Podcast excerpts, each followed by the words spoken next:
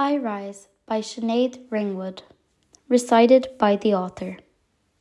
Once heavy with the weight of days upon days of immovable fear.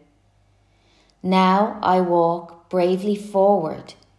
I am aware. I finally see. I am beginning to really listen. I know that as I am walking the darkest woods, my footfall has been heard. With me, I brandish the most beautiful shining sword to cut the ties, the cords of that which do not serve me. I slay the thick and twisted beliefs that have trapped me. Now I can see the road in sight, a wonderful clear way.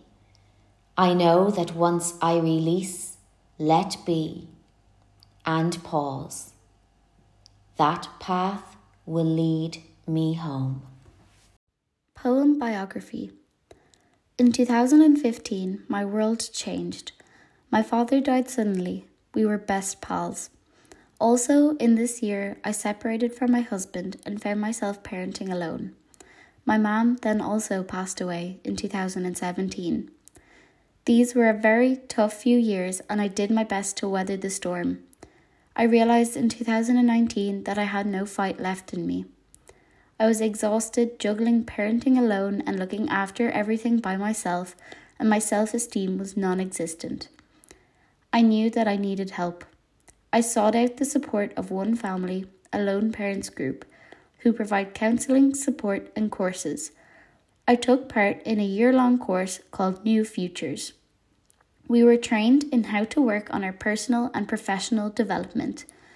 They showed us that we had so much to offer and that we had the chance to pick ourselves up and start again. During this course, when my self esteem grew, I found that my creativity emerged once more. I began writing poetry once again. I am going to perform an original poem which I wrote in response to the effect this course had on me. It's how I felt on completing the course and how I feel now every day. We all have a brave warrior within us. We just have to believe we do and never ever give up. The poem was presented to President Higgins in an in 2020 on the occasion of International Women's Day.